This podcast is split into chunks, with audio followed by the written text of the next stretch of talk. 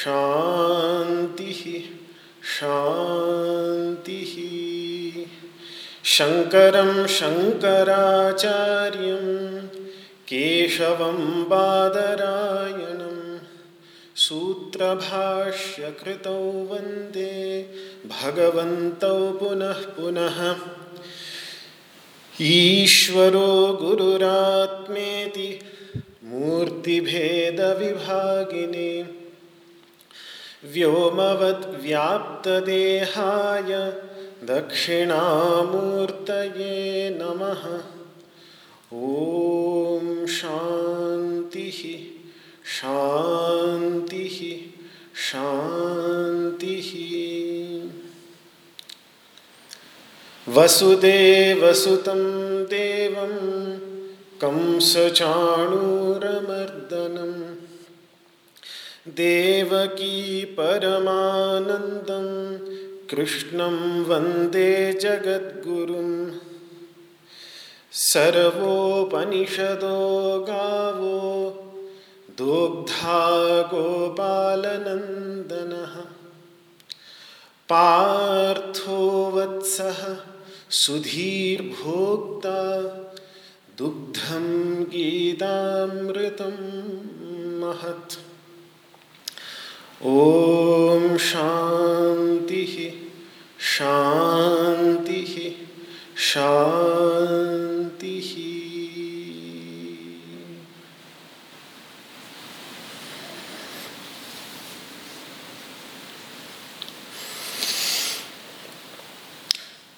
पुण्य सलीला भगवती भागीरथी के पावन तट पर समवस्थित ऋषिकेश नारायण, भगवान श्री कृष्ण की स्वात्मभूता नगरी। ऋषिकेश में श्रीमद् भगवद गीता, जो स्वयं भगवान के मुख कमल को छूती हुई निकली है और इसीलिए मातृस्वरूपा होने के साथ साथ समस्त शास्त्रों में इसे श्रेष्ठतम स्थान दिया गया है। उस श्रीमद् भगवद गीता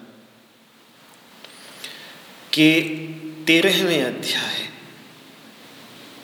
जो ज्ञान षटक का पहला अध्याय है, उस पर कुछ विचार आगे के कुछ दिनों में मैं आपकी सेवा में प्रस्तुत करूँगा। पिछले कुछ दिनों में आपने परम पूज्य, परमादरणीय इस पुण्यमयी भारत भूमि की ज्ञान की राजधानी वाराणसी में बैठकर विद्या एवं ज्ञान की साधना करने वाले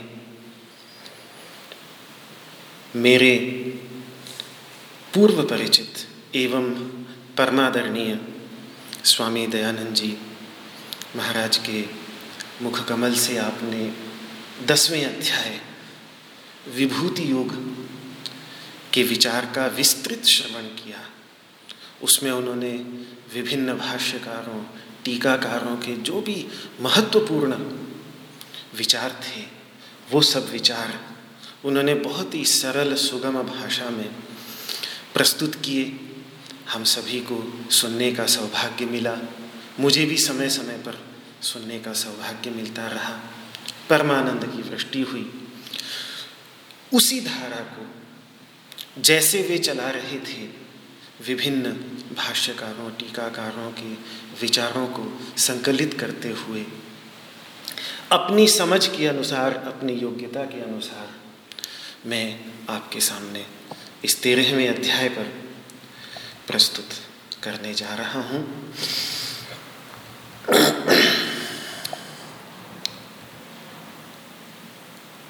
मुख्य आधार, अद्वैत वेदांत की परंपरा के जो तीन बहुत ही श्रेष्ठ भाष्यकार और टीकाकार हैं, भगवान श्री कृष्ण के साथ साथ उन भगवान श्री कृष्ण की वाणी को हमारे लिए सुगम बनाने का कार्य जो हमारे पूर्व मनीषियों ने किया है, उनको भी थोड़ा सा संक्षेप में याद कर लें, उनका भी नाम याद कर लें। उन्होंने इस भारतीय संस्कृति और भारत भूमि को जो महान देन दी है, उसको भी थोड़ा सा याद कर लें। तो एक कृताय प्रति कर्तव्यमेश धर्म सनातन, जिसने हमारे लिए कुछ किया है, उसके प्रति कृतज्ञता के भाव यदि हम व्यक्त करते हैं तो ये भी एक सनातन धर्म का बहुत बड़ा पहलू है कि हमारे अंदर कृतज्ञता आए। उन्होंने हमारे लिए बहुत किया इन तीन महामनीषियों ने। तो उनको और तो हम क्या कृतज्ञता के रूप में उनको समर्पित कर सकते हैं, सिवाय इसके कि हम उनको याद कर लें, उनके श्री चरणों में नतमस्तक हो लें। तो उनका भी आशीर्वाद हमको मिलेगा। और श्रीमद् भगवत गीता की जो ये वाणी है, जिसमें एक एक श्लोक समुद्र के समान अनंत गहराइयाँ लिए हुए हैं, इसकी था नहीं मिलती। श्रीमद् भगवत गीता की। बस ये है कि जितना आप की बुद्धि चल पा रही है, जितनी मेरी बुद्धि चल पा रही है, उतने में मैं तैर लूँ, उतने का मैं आनंद उठा लूँ, बस इतना ही है। लेकिन जितनी भी दूर इसमें निकल जाओ यही लगता है कि आगे अभी और भी है। जहाँ मेरी योग्यता नहीं, मेरी ऑक्सीजन ख़त्म हो गई तो मैं अब उतनी गहराइयों में जा नहीं पा रहा हूँ तो मुझे लौट कर आना पड़ रहा है। लेकिन ऐसा ये समुद्र है। श्रीमद् भगवद गीता की ज्ञान वारिधि, ज्ञान का समुद्र, अद्भुत समुद्र। तो इसमें जो तीन आचार्य हैं जो हमारा मार्गदर्शन करेंगे, उनको, उनका मैं नाम आपके सामने, एक तो अद्वैत वेदांत की परंपरा के एकदम जिसको बिल्कुल उसका पुनरुद्धार करके और भारत भूमि में पुनः प्रतिष्ठित करने का जो महान कार्य किया भगवान श्री आदि शंकराचार्य जिन्होंने श्रीमद् भगवद गीता पर भाष्य लिखा है, और इस भारत भूमि की चार दिशाओं में चार मठों की स्थापना करके, वैदिक सनातन धर्म को चारों ओर से बाँध कर मानो सुरक्षित करने का कार्य जो उन्होंने किया। तो ये एक महान कार्य उनका, उनकी ओर से हुआ कश्मीर से लेकर कन्याकुमारी तक। उनका जो श्रीमद् भगवद गीता पर प्रसिद्ध भाष्य है, बड़ा ही प्रसिद्ध है, वो भाष्य तो बिल्कुल हमारे केंद्र में ही रहेगा। उसको तो हम बिल्कुल केंद्र में ही रख करके चलेंगे।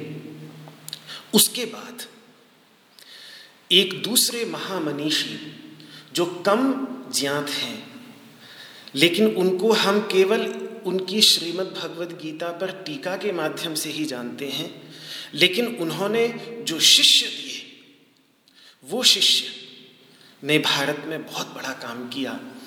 माधव और सायण, माधवाचार्य और सायणाचार्य, जिन्होंने हरिहर बुक कराए को प्रेरणा देकर जिस समय आक्रांता इस भूमि पर, इस भूमि को पददलित कर रहे थे और वैदिक सनातन धर्म की सुरक्षा एक बहुत बड़ी चुनौती बन गई थी, उस समय आज से लगभग 700-800 वर्ष पहले दक्षिण में महान विजयनगर साम्राज्य की स्थापना की प्रेरणा उन्होंने दी। आज भी अगर आप दक्षिण में चले जाएँ तो हम्पी में जो विजयनगर साम्राज्य के बड़े बड़े खंडहर हैं और जो बड़े बड़े मंदिर दक्षिण भारत में इस विजयनगर साम्राज्य ने खड़े किए, वो सब आज भी देखकर चमत्कृत होता है। मन कि कितना बड़ा कार्य उस समय हुआ। तो ऐसे माधवाचार्य और वेदों पर भाष्य, पूरे वेद पूरे भारतवर्ष के अंतर्गत वेदों की जो अनेकों शाखाएँ प्रचलित थीं, उन अनेकों शाखाओं को एकत्रित करके और फिर बड़े बड़े विद्वानों को 800 साल पहले एकत्रित करके उसके ऊपर सायण भाष्य के नाम से भाष्य लिखवाने का कार्य। जो आज अगर वेदों के क्षेत्र में आज कुछ भी कार्य हुआ है तो उसमें सायण भाष्य से बढ़कर कोई भाष्य हमें नहीं मिलता, क्योंकि वही एक भाष्य हमारे सामने है, जिससे हम वेदों की दुरूह भाषा में कुछ हाथ पैर हमारे चल पाते हैं। तो ऐसा कार्य उन्हीं माधवाचार्य जी को हम विद्यारण्य मुनि के नाम से भी जानते हैं, जिन्होंने जीवन मुक्ति विवेक, जिन्होंने पंचदशी जैसे जैसे अद्भुत ग्रंथों की रचना करके वेदांत को बहुत ही पुष्ट किया द्वैत वेदांत को एक नई दिशा प्रदान की। उनके गुरुदेव, उनके शिक्षा गुरु शंकरानंद जी, महाराज स्वामी शंकरानंद जी, उनकी भी श्रीमद् भगवद गीता के ऊपर बहुत गहरी और बहुत ही गंभीर टीका है। तो भगवान शंकराचार्य के चरणों में नतमस्तक होने के बाद दूसरा नाम, ये स्वामी शंकरानंद जी महाराज की जो शंकरानंदी टीका 800 लगभग 800 वर्ष पहले लिखी गई। बहुत ही गंभीर, ज्ञान की गहराइयाँ जो उसमें दिखती हैं, वो शायद किसी अन्य टीका और भाष्य में है नहीं।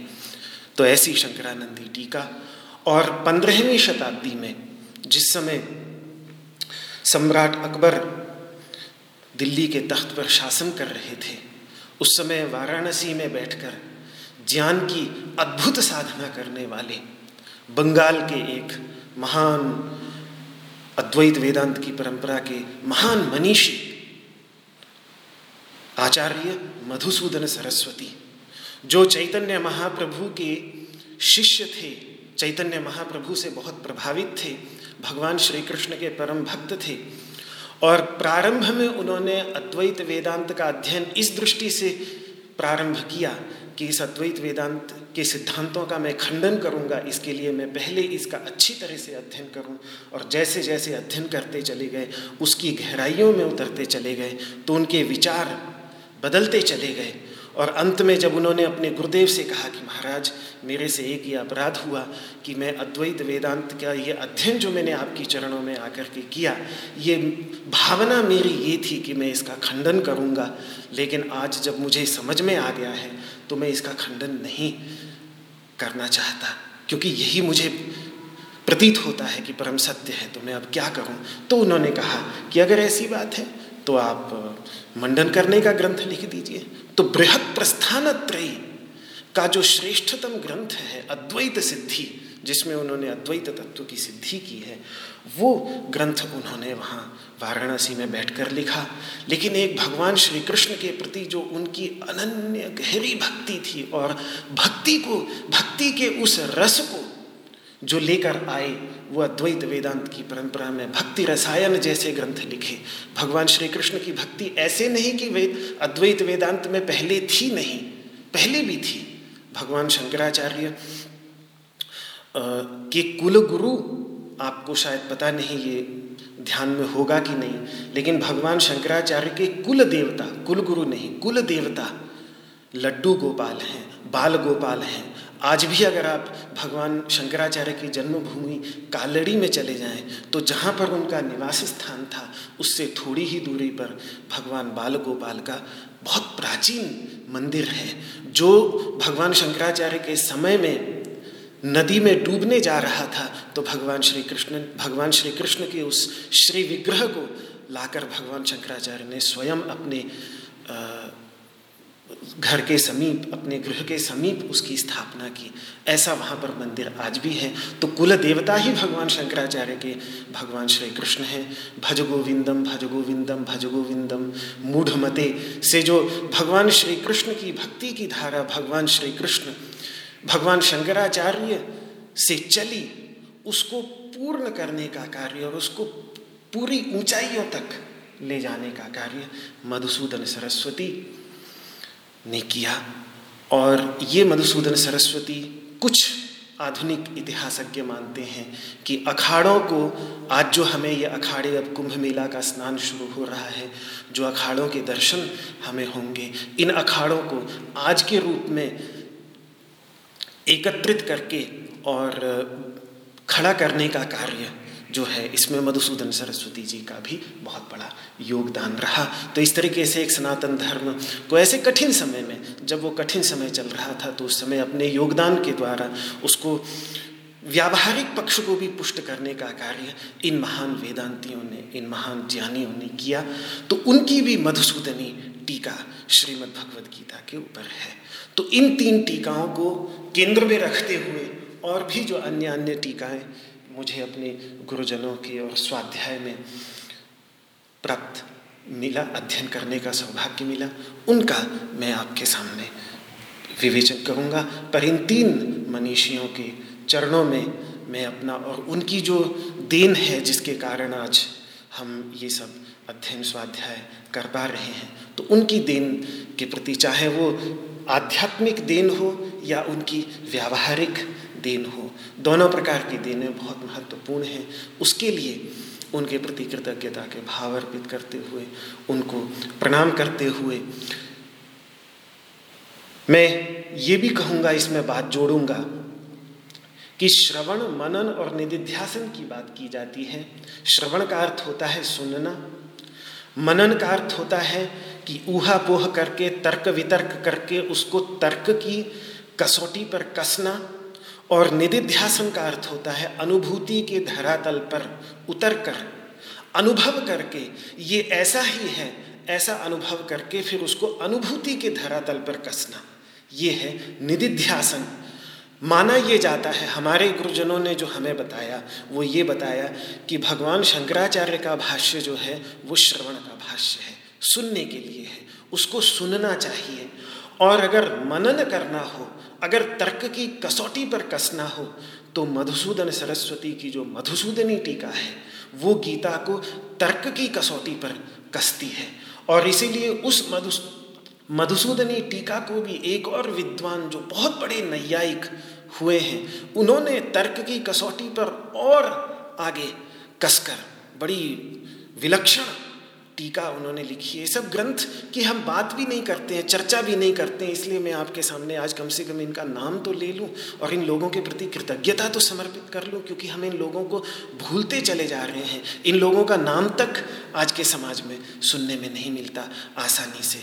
तो ये मधुसूदन सरस्वती, जिन्होंने हमें मनन, श्रीमद् भगवद गीता पर मनन कैसे किया जाता है, तर्क की कसौटी पर उसको कैसे ठीक ठीक कसा जाता है ये सिखाया उन्होंने अपनी मधुसूदनी टीका के द्वारा और फिर शंकरानंद जी महाराज ने अपने शंकरानंदी टीका में अपनी अनुभूति के धरातल पर कैसे श्रीमद् भगवद गीता को अपने अनुभव के साथ जोड़ना है, कैसे श्रीमद् भगवद गीता के उपदेश को अपने अनुभव के धरातल पर उतार कर कि जैसे कोई व्यक्ति किसी धाम के विषय में, केदारनाथ धाम के विषय में जाने से पहले खूब पढ़े सब कुछ जान ले और फिर वहाँ जाकर स्वयं उसका अनुभव करके कहे कि आह, जो जो मैंने पढ़ा था, देखो, यही यहाँ पर देखने को मिल रहा है। और बहुत सारी चीज़ें जो हो सकता है, एक सामान्य तीर्थयात्री बिना पढ़े चला जाए और वहाँ से बिना देखे, बिना जाने, बिना समझे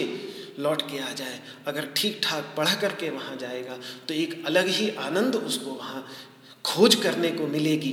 तो वो चीज़ जो हमें दिखती है, शंकरानंदी टीका के अंतर्गत। उन्होंने जो एक दिग्दर्शन किया है कि किस तरीके से श्रीमद् भगवत गीता को अनुभूति के धरातल पर उतारना है तो ऐसे निधिध्यासन कराने वाले शंकरानंद जी महाराज, इन तीनों महान आचार्य जो अद्वैत वेदांत की परंपरा में महान आचार्यों में से एक हैं, महान आचार्यों में से तीन हैं, उनको अपने श्रद्धा सुमन अर्पित करते हुए मैं भग मैं मधुसूदनाचार्य जी, जो भगवान श्री कृष्ण के परम भक्त हैं, उन्होंने यहाँ तेरहवें अध्याय के प्रारंभ में जो एक मंगलाचरण लिखा है, उस मंगलाचरण में मानो उन्होंने कलम तोड़कर रख दी है, जो हिंदी में एक मुहावरा है कि कलम तोड़कर रख देना।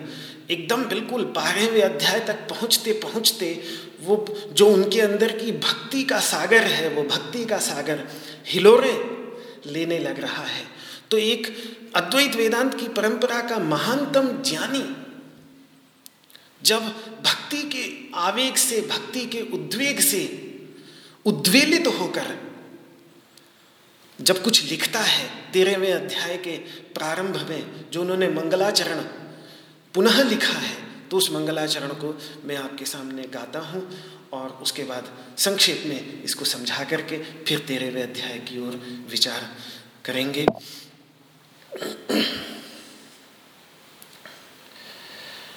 ध्यानाभ्यासवशीकृते न मनसा, तन्निर्गुणं निष्क्रियम्। ज्योतिः किंचन योगिनो यदि परं पश्यन्ति पश्यन्तु ते अस्माकं तु तदेव लोचनचमत्काराय भूयाच्चिरम् कालिन्दीपुलिनोदरे किमपि यन्नीलं महो धावति। ध्यानाभ्यासवशीकृतेन मनसा तन्निर्गुणं निष्क्रियम्। ज्योतिः योगिनो यदि परं पश्यन्ति, पश्यन्तु ते। अस्माकं तु तदेव लोचनचमत्काराय भूयाच्चिरं। कालिन्दीपुलिनोदरे किमपि यन्नीलं महो धावती। ध्यान, योग के अभ्यास से जिन्होंने अपने मन को अपने वश में कर लिया है, ऐसे बड़े बड़े योगी अगर किसी महान, निर्गुण, निष्क्रिय ज्योति प्रकाश का दर्शन करते हैं तो करें। उससे हमें क्या? हमारे आँखों को तो चमत्कृत करने वाला वही नीला प्रकाश है। जो वृंदावन में श्याम वर्णा कालिंदी नदी के तट पर जो नीला प्रकाश इधर उधर दौड़ता रहता है, वही नीला प्रकाश हमारी तो आँखों को वही चमत्कृत करता है। ऐसा एक नील प्रकाश के रूप में उन्होंने भगवान श्री कृष्ण जो कालिंदी पुलिन विहारी हैं, देवी यमुना, भक्ति की महान सरिता जो प्रवाहित वृंदावन में भी हो रही है, लेकिन यहाँ मधुसूदन सरस्वती के हृदय में प्रवाहित हो रही है। भक्ति की सरिता, उस सरिता के तट पर जो वो नील प्रकाश रास कर रहा है, रस ले रहा है, आनंद ले रहा है, आनंद स्वयं, आनंद स्वरूप है, विचरण कर रहा है। उस नील प्रकाश से ही हमारी तो आँखें चमत्कृत होती हैं। हमारा मन तो उसी का ही दर्शन कर करके अभिभूत होता है। हमारा मन तो उसी ओर ही आकर्षित होता है। ऐसे ये अद्वैत वेदांत की परंपरा के महान विद्वान, महान ज्ञानी और साथ में भगवान श्री कृष्ण की अद्भुत भक्ति से भरे हुए मधुसूदन सरस्वती के मंगलाचरण के साथ फिर यह तेरहवा अध्याय प्रारंभ होता है। मैंने आपसे कहा कि तेरहवा अध्याय ज्ञान षटक का पहला अध्याय है। इसको भी मैं थोड़ा सा समझा दूँ कि देखिए, श्रीमद् भगवद गीता उपनिषदों का सार है। सर्वोपनिषदों गावो सारे की सारी उपनिषद गाय के समान है, दुग्धा गोपाल नंदन उन गायों का दूध निकालने वाले भगवान श्री कृष्ण हैं। पार्थो वत्सह बछड़े जो हैं, वो अर्जुन हैं। पार्थो वत्स सुधीर भोक्ता। वही अच्छी बुद्धि वाले, शांत बुद्धि वाले, पवित्र अंतकरण वाले हैं। वही इस गीता के दुग्ध का आनंद ले रहे हैं और उनको निमित्त बनाकर, जैसे बछड़े को निमित्त सामने खड़ा करके गाय का दूध पहले बछड़े को भरपेट पिलाने के बाद जो कुछ बचता है, उसको प्रसाद रूप से हम लोग भी पी सकते हैं, पी लेते हैं। इसी तरीके से उस अर्जुन को निमित्त बनाकर, अपने परम प्रिय भक्त सखा को निमित्त बनाकर भगवान श्री कृष्ण ने जो उपनिषद रूपी गायों का दूध निकालकर प्रस्तुत किया, सार सार निकालकर प्रस्तुत किया, वही है दुग्धम गीतामृतम महत, वही ये दूध है गीता का अमृत रूपी। तो जब उपनिषदों का सार श्रीमद् भगवद गीता है। तो सीधी सी बात है कि उपनिषदों का सार जो स्वयं उपनिषदों में, वेदों का सार जो स्वयं उपनिषदों में वर्णित है, उसी का ही सार ये श्रीमद् भगवद गीता के अंतर्गत भी हमें दिखना चाहिए। तो वेदों का सार उपनिषदों में चार महावाक्यों के रूप में सबसे पहले उपदेश वाक्य तत्वमसी लक्षण वाक्य तो सबसे पहले लक्षण वाक्य ले लें कि ब्रह्म का लक्षण कर दिया, प्रज्ञानम ब्रह्म।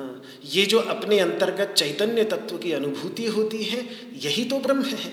ये ब्रह्म का लक्षण कर दिया। तो ये ऋग्वेद का सार निकाल करके महर्षि महिदास ऐतरेय ने पूरे ऋग्वेद का सार एक छोटे से महावाक्य के अंतर्गत दे दिया। उसके बाद दूसरा, जब लक्षण हो गया तो लक्षण के बाद उपदेश गुरु, गुरुमुख से उपदेश प्राप्त होना चाहिए। तो वो उपदेश वाक्य, उपदेश महावाक्य जो हमें मिलेगा, वो मिलता है हमें सामवेद की छांदोग्य उपनिषद के अंतर्गत, जहाँ पिता महर्षि उद्दालक अपने प्रिय पुत्र श्वेत केतु को नौ बार इस सामवेद के सार का जिस सामवेद को भगवान श्री कृष्ण ने वेदा नाम सामवेदोस्मी करके विभूति योग के अंतर्गत अपना स्वरूप बताया, सर्वश्रेष्ठ वेद है। सामवेद चारों वेदों में से स्वयं भगवान श्री कृष्ण का स्वरूप है। उस सामवेद का जो महावाक्य है तत्वमसी तुम वही, तुम वह हो। ये जो तत्वमसी महावाक्य है, ये उपदेश वाक्य। हुआ और उसके बाद जब व्यक्ति उस उपदेश को सुनकर के अनुसंधान करने के लिए बैठेगा, चिंतन करने के लिए बैठेगा तो अथर्व वेद के महावाक्य की ओर, अथर्व वेद का जो सार है महावाक्य, उस महावाक्य की ओर आएगा कि अयम आत्मा ब्रह्म। ये जो चैतन्य आत्म तत्व शुद्ध चैतन्य स्वरूप आत्म तत्व ध्यान की गहराइयों में बैठकर अनुभूत हो रहा है, ये शुद्ध चैतन्य स्वरूप आत्मा ही ब्रह्म है। ऐसा साक्षात्कार उसको होगा। तो ये अनुभूति का, ये जो अनुसंधान का वाक्य है, चिंतन का वाक्य है, ये है अथर्व वेद का सार अथर्व वेद का निष्कर्ष।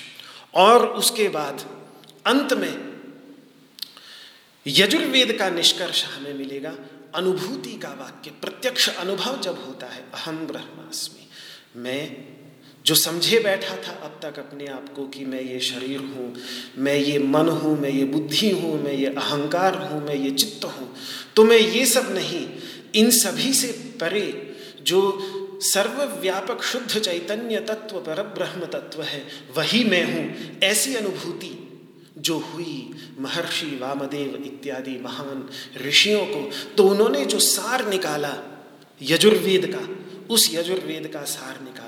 करके अहम ब्रह्मास्मि के रूप में प्रस्तुत किया अनुभूति के धरातल पर। तो चारों वाक, चारों महावाक्यों में बात एक ही है। तो हम इसीलिए एक महावाक्य को पकड़ते हैं, उपदेश वाला वाक्य जो है, तत्वमसी वाला, जो सामवेद का निष्कर्ष है, जिस सामवेद से भगवान श्री कृष्ण का बड़ा भारी प्रेम है, और सामवेद से प्रेम उनका इसीलिए क्योंकि सामवेद का गायन किया जा सकता है। अन्य वेदों का गायन नहीं किया जाता, सामगान होता है। साम का बहुत सुंदर प्राचीन काल से वास्तव में भारतीय शास्त्रीय संगीत का उद्भव ही सामवेद से हुआ है। सामवेद से ही प्रेरित होकर के भारतीय शास्त्रीय संगीत, ये जो गंधर्व वेद जिसको बाद में कह देते हैं, गंधर्वों का जो वेद है, ये सब, ये संगीत जो है वहीं सामवेद से निकला है। इसलिए सामवेद का एक बहुत ही रस से भरा हुआ ज्ञान का प्रस्तुतिकरण सामवेद में हमें देखने को मिलता है। तो उस सामवेद का निष्कर्ष जो है तत्वमसी, तुम वह हो। इसमें जो तीन शब्द हैं, त्वम, तुम, यानी जीव, वह, यानी परमेश्वर, और असी, हो, यानी दोनों की एकता। ये जो तीन बातें इसमें बताई हैं इन्हीं तीन बातों को समझाने के लिए श्रीमद् भगवद गीता के अंतर्गत छह अध्याय हैं। पहले जो छह अध्याय हैं, उनमें त्वम पदार्थ की विवेचना की है। कर्म षटक जिसको कहा जाता है, जिसमें कर्मयोग का विस्तृत विवेचन भगवान श्री कृष्ण ने किया है, उसमें त्वम पदार्थ की विवेचना है। भगवान श्री कृष्ण ने त्वम तुम तुम यानी कौन? तुमसे यहाँ तो अर्जुन ही है उनके सामने। तो लेकिन उस अर्जुन का वास्तविक स्वरूप क्या है? क्या तो त्वम से समझता है अर्जुन अपने आप को जीव, और क्या भगवान उसको बताना चाहते हैं कि तुम ये इस शरीर से जीव सीमित सीमित जीव नहीं, बल्कि वो असीम शुद्ध चैतन्य तत्व हो।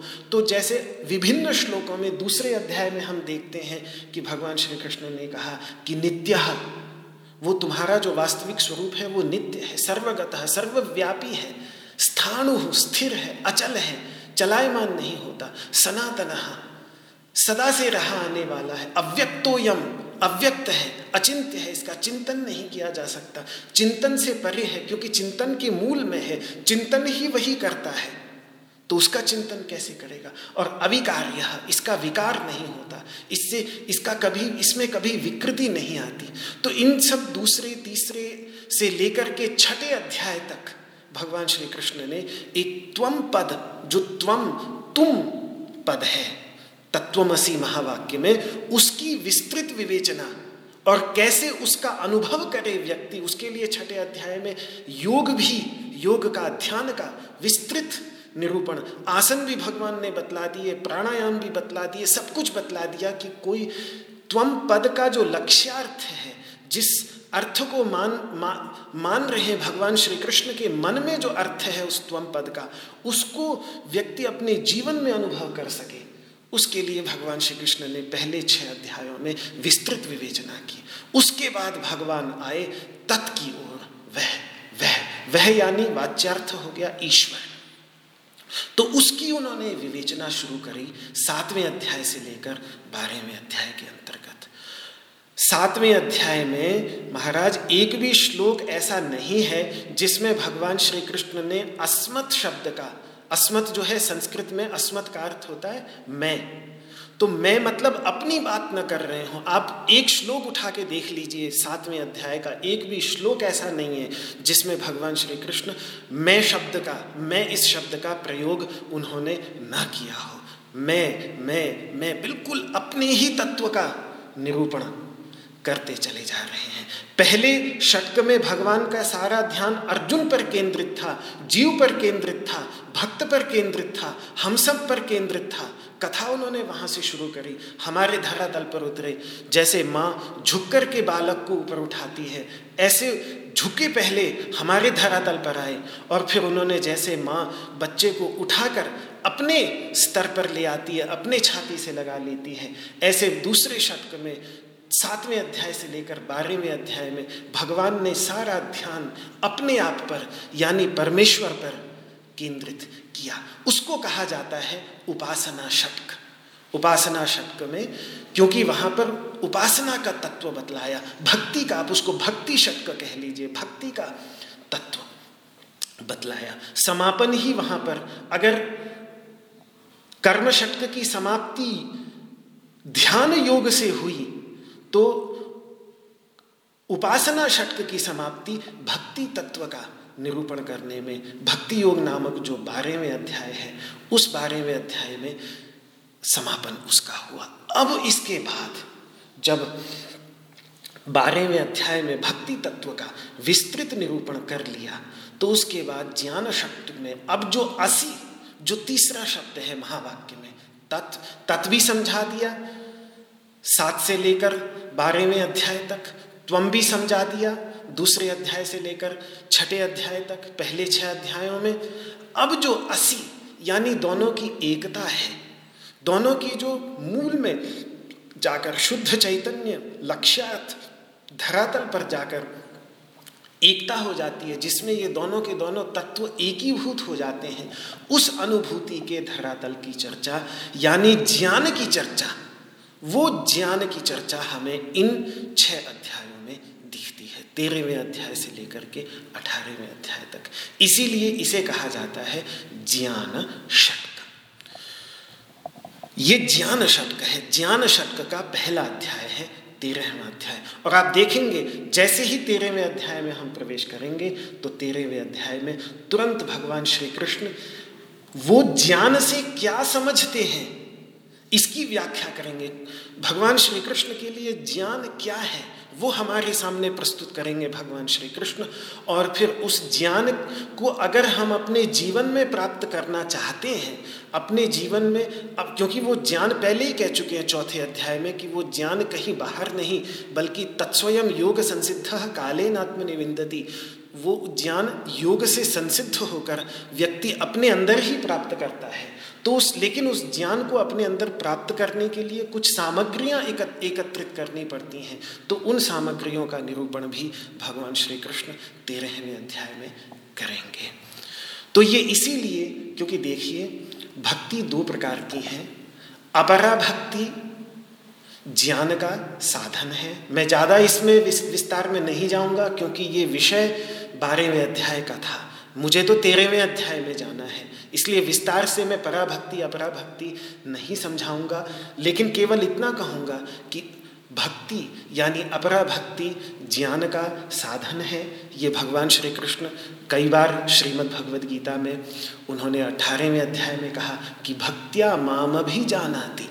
भक्ति से मुझे जानता है व्यक्ति, यावान, कितना महान मैं हूँ, और यश्चास्मि तत्वतः और जो तत्वतः मैं हूँ ये भक्ति से जानता, जान पाता है व्यक्ति। जब ग्यारहवें अध्याय के अंत में भी उन्होंने अपने चतुर्भुज स्वरूप का दर्शन कराया, तब भी भगवान ने यही कहा कि भक्त्या त्वनन्यया शक्य अहम एवं विधुर्जुन ज्ञातुम अगर मुझे अर्जुन कोई जानना चाहता है तो अनन्य भक्ति से ही मुझे इस प्रकार से जान सकता है। तो वहाँ भी उन्होंने भक्ति का, भक्ति को ज्ञान का साधन बताया। और यहाँ तेरहवें अध्याय में भी अभी हम देखेंगे, जब ज्ञान के साधनों की चर्चा करेंगे तो यहाँ भी मई च अनन्य योगे न भक्ति ही अव्यभिचारिणी अव्यभिचारिणी भक्ति को ज्ञान के साधनों में भगवान श्री कृष्ण ने गिनाया है।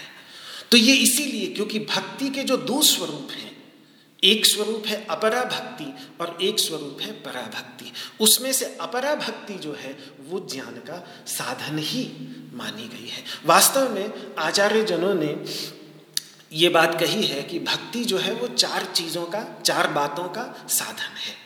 इनको नोट कर लीजिए आप चाहें, ये चार बातें जिनका सीधे सीधे भक्ति साधन बनती है, सबसे पहले अंतकरण संशुद्धिर।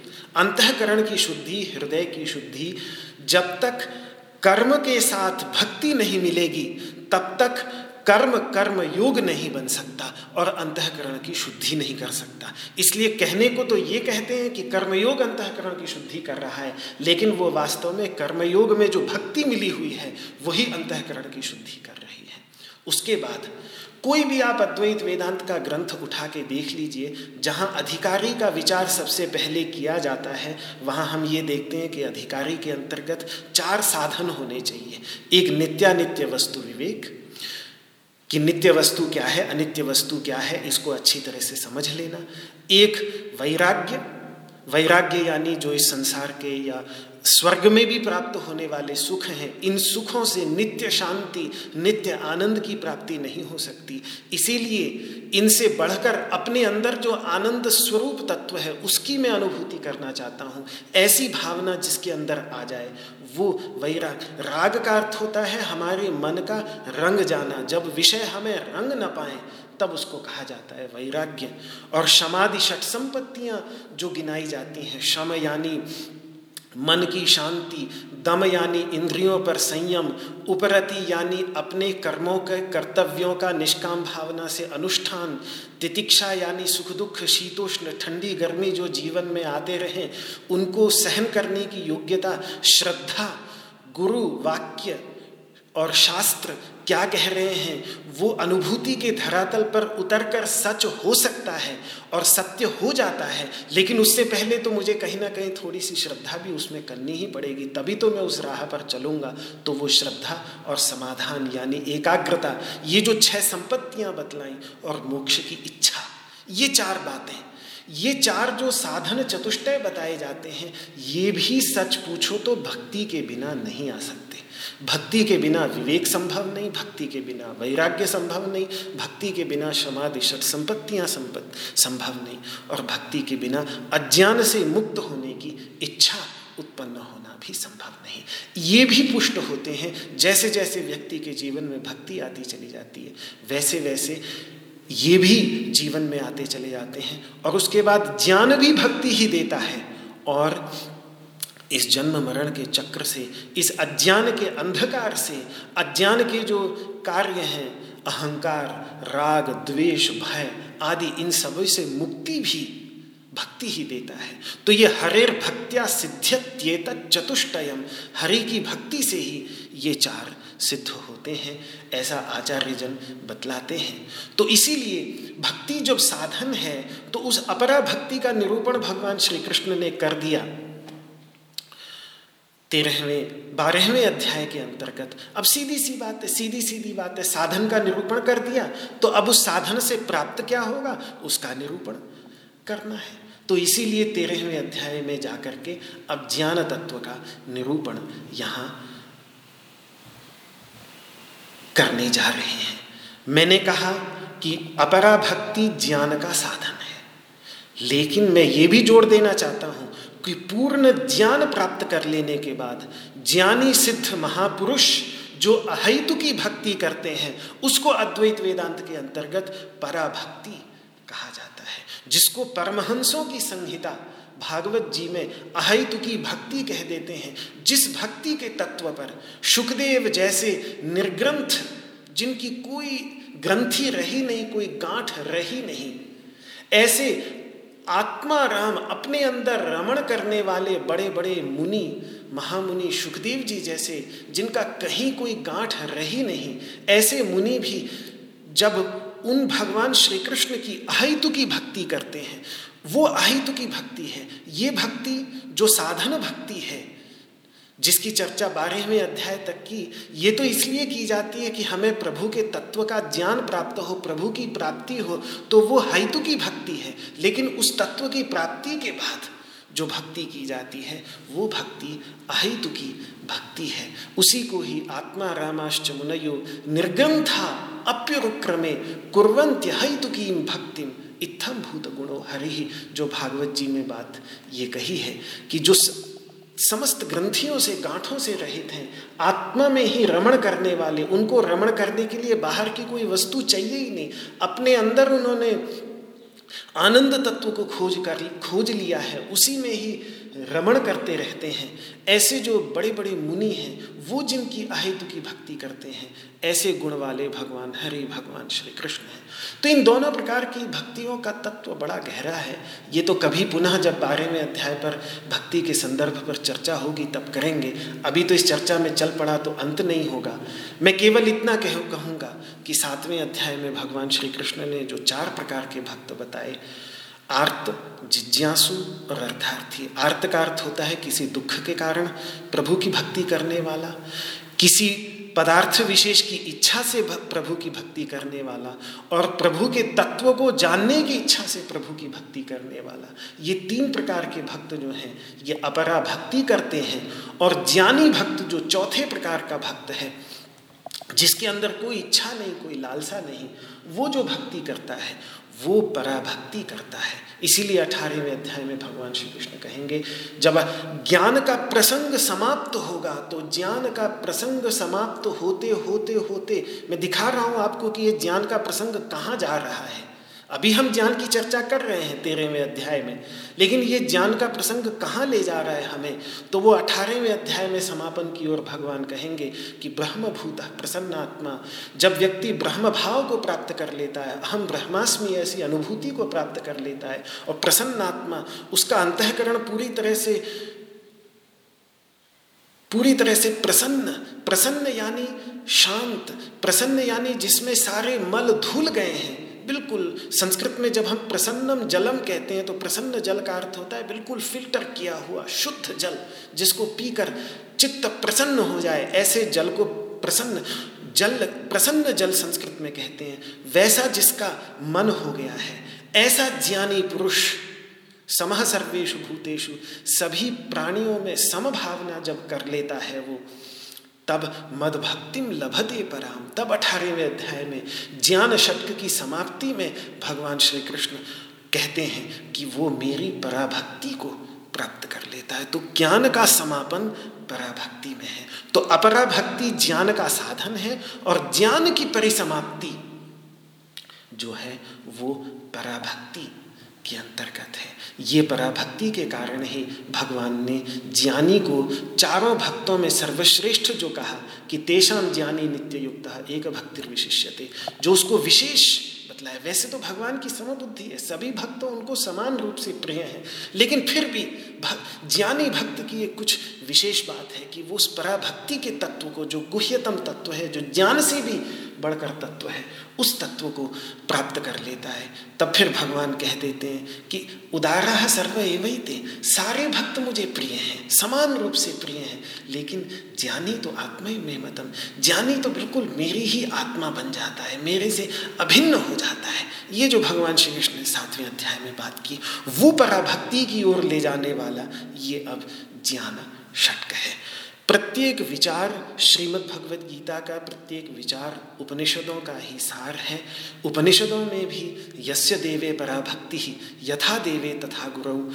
श्वेताश्वतर उपनिषद के अंत में जो कृष्ण यजुर्वेद की उपनिषद है, उसके अंत में बहुत सुंदर, बहुत विभिन्न तत्वों का निरूपण करने के बाद ये बात कही कि जिसकी उस परमा, परमेश्वर में पराभक्ति होती है और जैसी परमेश्वर में भक्ति, वैसे गुरु तत्व में जिसकी भक्ति होती है। तो ये जितनी बातें मैंने कही इस उपनिषद में, वो सारी की सारी बातें उसको स्वतः ही प्रकाशित हो जाती हैं। अपने अंदर ही उसके लिए प्रकाशित हो जाती हैं। ये श्वेता श्वेतर उपनिषद में पराभक्ति तत्व का मूल वहाँ पर है। तो अब ये प्रश्न उठेगा कि ये जो ज्ञान यज्ञ है, जिसके द्वारा हम भगवान श्री कृष्ण का यजन कर रहे हैं, पूजन कर रहे हैं, उनकी उपासना कर रहे हैं अब तक हम कर्म कर्म कर्म षटक में कर्म के द्वारा उनकी उपासना कर रहे थे। उपासना षटक में ध्यान के द्वारा अपरा भक्ति के द्वारा उनकी पूजा उपासना कर रहे थे। अब ये ज्ञान यज्ञ जो चल पड़ा है तेरहवें अध्याय से, जिसके द्वारा अपनी उपासना की भगवान ने बात नौवें अध्याय में भी कही थी कि ज्ञान यज्ञ न चाप्यन्य यजन तो माम उपासते कुछ लोग कुछ लोग ऐसे हैं जो ज्ञान यज्ञ से यजन करते हुए मेरी उपासना करते हैं। वहाँ पर भगवान ने कही तो वो ज्ञान है क्या? ये प्रश्न, अब भक्ति के बाद सबसे बड़ा प्रश्न जो सामने आता है, वो आता है कि ये भक्ति जिस ज्ञान की ओर ले जाती है, ये अपरा भक्ति जिस ज्ञान की ओर ले जाती है, वो ज्ञान है क्या? तो वो बात हमें यहाँ तेरहवें अध्याय में मिलेगी कि क्षेत्र और क्षेत्र क्षेत्रज्ञ का ज्ञान ही भगवान श्री कृष्ण के मत में ज्ञान है। क्षेत्र क्षेत्रज्ञ और ज्ञानम, यत्त ज्ञानम मतम मम। क्षेत्र और क्षेत्र का ज्ञान ही मेरे मत में भगवान कह रहे हैं। मेरी जितनी समझ है भैया, मेरी जो समझ है, अब उनकी समझ से आगे तो फिर किसी की समझ चलेगी ही क्या? तो पर वो कह रहे हैं कि मेरी जितनी समझ है, उस समझ में तो ज्ञान यही है। क्षेत्र का ज्ञान और क्षेत्र, क्षेत्रज्ञ का ज्ञान। क्षेत्रज्ञ का ज्ञान इसलिए आवश्यक है क्योंकि उस क्षेत्रज्ञ के रूप में सभी प्राणियों के हृदय में वो पर, ब्रह्म परमात्मा परमेश्वर ही विराज रहे हैं, जैसा वो कहेंगे कि क्षेत्रज्ञम चापिमाम विद्धि सर्व क्षेत्रेशु भारत। हे भारत अर्जुन, भरतवंशी अर्जुन, सभी क्षेत्रों में मैं ही क्षेत्रज्ञ बनकर बैठा हुआ हूँ। ऐसा तू जान। तो जब अपने अंतर्गत विद्यमान उस क्षेत्रज्ञ तत्व को हम पहचान लेते हैं, अनुभव कर लेते हैं, उसका ज्ञान प्राप्त कर लेते हैं तो अपने अंदर विद्यमान क्षेत्रज्ञ तत्व का ज्ञान और प्रत्यक्ष अनुभूति, अपरोक्ष अनुभूति ही भगवत साक्षात्कार की सबसे बड़ी कुंजी है।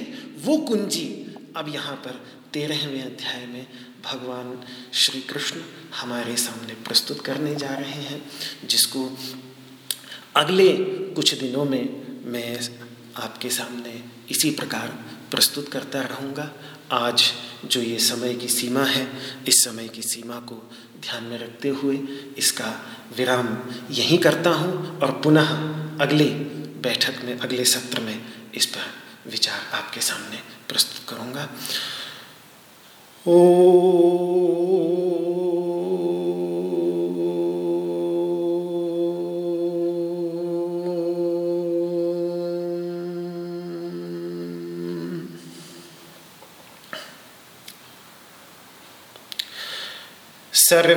भवन्तु सुखिनः सर्वे सन्तु निरामयाः। सर्वे भद्राणि पश्यन्तु। मा कश्चिद्दुःखभाग् भवेत् ॐ शान्तिः शान्तिः शान्तिः।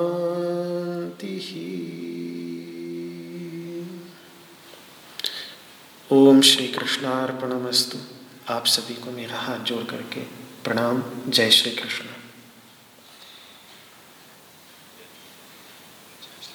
जय श्री कृष्ण। जय श्री कृष्ण। जय श्री कृष्ण।